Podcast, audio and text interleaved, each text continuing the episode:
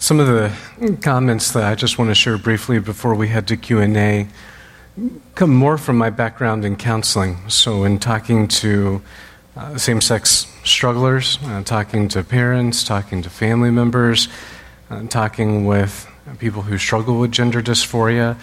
So I just want to offer you guys a few things that have been helpful to me in my own practice, and perhaps they can be helpful to you as well. One of the first things uh, is to check your own heart. To check your own heart. Vaughan Roberts, uh, who I think is a fellow Brit like Sam, uh, says that when it comes to the topic of homosexuality, that we can either have an unquestioning yuck or an unquestioning yes in terms of our approach. That some of us might be really ready to say yes and capitulate to the culture, while others of us, similar to the pastor that Sam referenced earlier, might have an unquestioning yuck complete and total disgust. And I think part of approaching any conversation with someone who struggles is first doing a little bit of internal work yourself, of rightly checking your own heart, confessing sin, confessing prejudice, confessing bias, making sure that we rightly are disgusted with our own sin more so, and thus deal with it before we try to go and address the sin of another individual. So, checking your heart, I think, is an important part before we even have some of these conversations. Uh, number two is to be careful with your language. To be careful with your language. Uh, I was in a counseling session with a young man. He was probably 17 or 18 years old. And the presenting issue had been anxiety, and his grades were failing at school, and he was losing friendships and struggling with depression. That was kind of what the presenting issue was, at least on his, on his paperwork and what his mom had brought him in for. Uh, as we talked a little bit later, it came out that one of the struggles that he had, amongst others, was just a, a struggle with same sex attraction. Uh, he had never talked to his parents about it, and he related a story to me about it that had caused him to kind of hide that part of his life away. Uh, he had recently had an uncle who had also come out as gay. And as they were kind of sitting around the dining room table one night at dinner, his mom had made a comment to the son, and she had said, I'm so thankful to God that none of my kids are ever going to turn out like your uncle. And in that moment, right, what that, what that young son had heard, again, whether the mom intended it or not, but what that son heard at 17 or 18 was that it was not safe for him to talk about his struggles. It wasn't safe for him to talk about the things that were going on in his life because his mom was so thankful that he was, quote unquote, not like this uncle. And sometimes I think that as Christians, we can use our language in ways that don't build up and that don't edify. Sometimes we can use language that is both ignorant and indifferent to the setting uh, that we are given. And if you read the Proverbs at all on communication, you realize that the Proverbs have a lot to talk about content, about what we actually have to say, but that the Proverbs actually, more often than not, are more concerned with how we say things. That the delivery, a lot of times, impacts the ability to receive the content. And so when we're thinking about our conversation, right, are we someone who's going to speak rashly like the thrust of a sword? Or are we going to be like the one who has the tongue of the wise, who can bring healing? Are our words going to be like apples of gold and settings of silver? Are we going to be like somebody who's going to rip off a garment from a person who is very cold, right? Or are we going to be a person who, who doesn't have a timely word that is fitly spoken? And so sometimes when we're thinking about these conversations, just being mindful of our language, being mindful of how we talk about these things, how we talk about other people, right? That we're talking about actual individuals. We're talking about people who have names, not just positions or political posturing. Number three, uh, listen to people's stories. Listen to people's stories. John Frame says that we're all, and if we want to be good at ministry, we need to learn how to exegete. He says three things. We need to be good exegetes of Scripture, be good exegetes of the world that we live in, and be good exegetes of other people. And I think a lot of times as Christians, we might have a little bit of a head knowledge about Scripture. We know what Scripture has to say. We think we know the world. But sometimes I find that we have really low skill when it comes to actually knowing other people and exegeting other people. It won't surprise you that one of the number one things that people come into counseling for is that they've never been heard and that they've never been understood. And that part of what counseling does for people is it provides for them a safe environment to share, to talk, and to be heard. David Augsburger, who's a psychologist at Fuller Seminary, says that to be heard is so close to being loved that for most people they're virtually indistinguishable. And I found that oftentimes to be true, that to actually practice the ministry of presence, to sit with people, to listen to them, and to hear their stories, that that's one of the most impactful things that you can do. Um, one of the things that when you listen to people's stories, and especially listen to LGBT people and their stories, is that what you actually oftentimes find is that concerns or conversations about sexuality oftentimes actually recede into the background, and that what you're left with are actually quite common and very human concerns. Things like anxiety, sadness, broken relationships, complex trauma, abuse, hardship disappointment, unmet expectations. Just a few weeks ago, I met with a lesbian couple at our counseling practice, and uh, they'd come in, and the presenting issue was they were having trouble with their son, their 12 year old son. He'd been acting out at school, he had autism, and uh, he was becoming difficult to handle at school so much so that he had actually gotten suspended.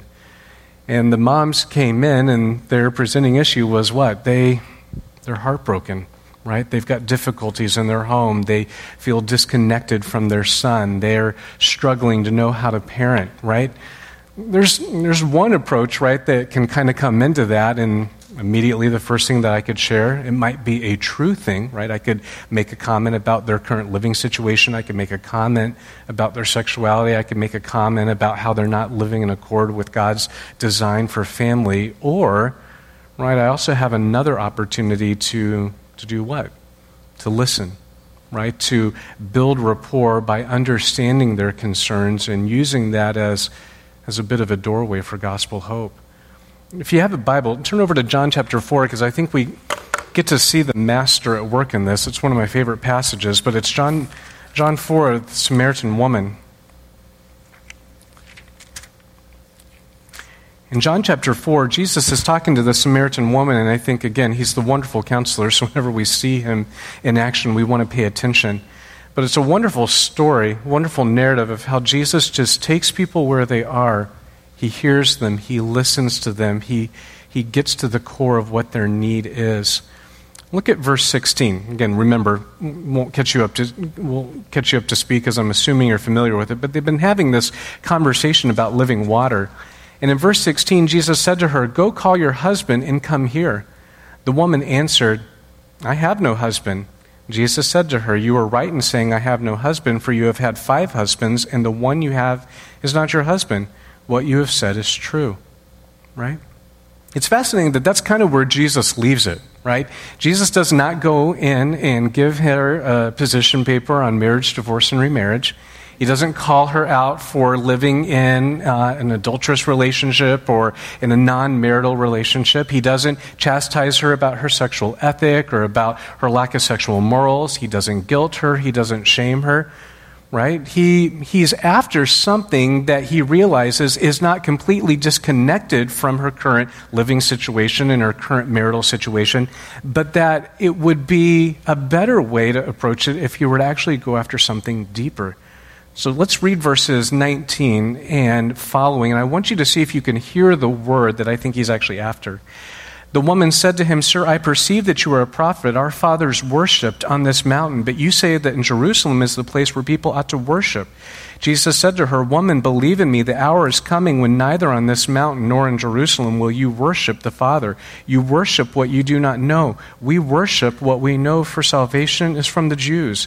But the hour is coming and is now here when the true worshippers will worship the Father in spirit and truth. For the Father is seeking such people to worship him. God is spirit, and those who worship him must worship him in spirit and truth. Right? I mean, you hear it, right? What is, what is Christ most after in this interaction? He wants her to what? He wants her to worship him right? The, the question about her current living situation, the question I think that he's asking her about, hey, go call your husband, is more of a question to reveal to the woman that she has been pursuing relationships as her living water to get meaning and affirmation and acceptance.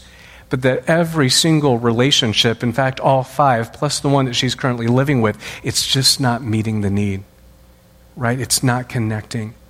And what Jesus is trying to say to her by asking her the question, which then exposes her current state, is saying, Listen, I think you've been looking for love in all the wrong places. I think that you have been looking for something that I am the only one actually that can actually provide that for you. What I'm after is I want you. I want your worship. I want your heart. We know the end of this story, right? The Samaritan woman leaves and she goes and she says, Listen, come here, a man who is what? Come here, a man who, is, who knows everything about me, who's told me everything about myself. And the implication is that he didn't move away from me, right? But that he kept talking to me and that he stayed with me. And so when we think about listening to people's stories and when we think about meeting LGBT people where they are at, I find oftentimes that we are probably much more prone to speak than we are to listen right? We are not a people like James who are slow to speak, right? We are very quick to speak. We have platitudes, we have cliches, we have statistics, we have, we have little nuggets that we can't wait to unleash in our theological shotgun, right? To kind of, to give over to them. But what we fail to do is we actually fail to just see the individual in front of us. And I venture to guess that oftentimes if you were actually to just sit with these people, to listen to their heart, to listen to their concerns, that you actually might be surprised that you might have more in common with them than you are different. And that that opportunity then to build rapport actually provides a much better pathway and context for the gospel. Uh, fourthly, uh, identity is a fruitful topic to explore. When you're thinking about conversations, again, a lot of the conversations sometimes can, can center around sex, sexual orientation, questions of that nature. But I actually find that identity is the more fruitful topic to explore. And one of the things that, at least within a counseling relationship, that I like to try to do is to begin to try to expose how fragile and how ultimately incoherent an identity that is only built on your feelings and your sexual expression is. So one of the things that I'll have an individual do is I'll just say, "Hey, we'll get out a we'll get out a, a piece of paper and I'll just say, I want you to write down on a piece of paper for me just every aspect of who you are, every aspect of your identity." Uh, you're a female, you're in 10th grade, you are a cheerleader, you go to church, you, you know, you're a sister, you work at a local fast food restaurant, you like to, and just try to list out every single aspect of their identity heterosexual, bisexual, whatever it might be, right? And then I say, I, I, want you to circle, right, which one of these things, right, is strong enough to build your entire identity on. Right? Is there one thing on this huge list of, let's say, 20 or 30 things that, that you would want to build your entire world upon? Right? I had one, one guy uh, that I had been meeting with, he had listed Cleveland Browns fan, right? And uh, at least in Cleveland, right, sports is a huge part of our identity, right? I said, imagine how foolish it would be if you built your entire identity around what? Being a Cleveland Browns fan, right? You would be perpetually depressed, right? Perpetually discouraged, right? It would be a horrible thing to completely center and build your identity on. And so then I'll, I'll, go into their list and I'll find, again, whatever they've listed for their sexuality. Maybe it's heterosexual or gay or lesbian. I'll, I'll say, well, do you want to circle that, right? Do you want to, do you want to center your entire identity, who you are, how other people are supposed to relate to you? Do you really want to focus and center it solely on this, right? And what I'm trying to get them to understand is that to center their identity, right, on something as ephemeral and something as ultimately incoherent as their feelings is not a viable pathway to live, right? If modern identity says, again, we go deep inside of our feelings, we figure out who we are, and then we go out to the world to demand who we are, right? Our feelings are constantly changing, right? Our feelings are constantly affected by a whole host of different factors, right? We want our identity to be, to be centered on something that is much more stable than that. So, talking to talking to strugglers, talking to people who hold to a different view of sexuality than you do, I oftentimes find that, that pursuing that identity piece can be an actual, uh, much more fruitful area of conversation for them. Uh, finally, I'll just say this uh, strive, strive for relational credibility, is a phrase that I'll use. Strive for relational credibility.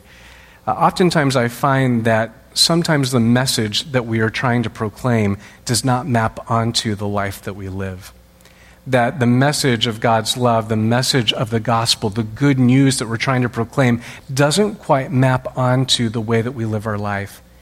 Right? In Matthew 5:16 we're told, "Let your light so shine before men that they may see your good works and glorify your Father in heaven." In John 13:35 we're told this, "By this will all men know that you are my disciples, that you have love for one another." And sometimes I find that the lack of compelling life message, right, from us individually actually is one of the most frequent roadblocks for people who are struggling, for people who are in the LGBT community, right? We, we, like Sam is saying, we are trying to get them to move from this community over to this community, right, to the church, to this church family. But what we're inviting them to is something that, at the end of the day, frankly, they don't have anything to do with. They see people who are unkind, who are joyless, who are sad, who, who want to play gotcha politics in their conversations, who, who use their language in a hurtful way, not in a way that edifies. And so, friends, when we are trying to have ministering and helpful, loving conversations and relationships with people, again, I think a final question that we can ask ourselves is Is the life that I live right? Is the life of love that I live with these individuals, does it map onto and does it testify to the words that I'm saying to this person? Right? Does my life match up to the message? And sometimes I find a little bit of a disconnect there, right? That we want to preach about sexual morals and sexual ethics, but we don't want to have these people over into our home. We don't want to sacrifice our time, our energy, our resources right? Sometimes I find that a, a, mom or a dad will say, Well, we've had a few conversations, and yet they still don't want to change. They still feel this way, right? Not understanding that, like for all of us, sanctification is a process and that change is oftentimes difficult. That people don't just get changed in the space and time of a conversation, but in the space and time of a relationship. And so when we're thinking about these relationships, we want to be people who have the relational credibility that maps onto the good news of the gospel that we're proclaiming. So I hope those things are helpful for you.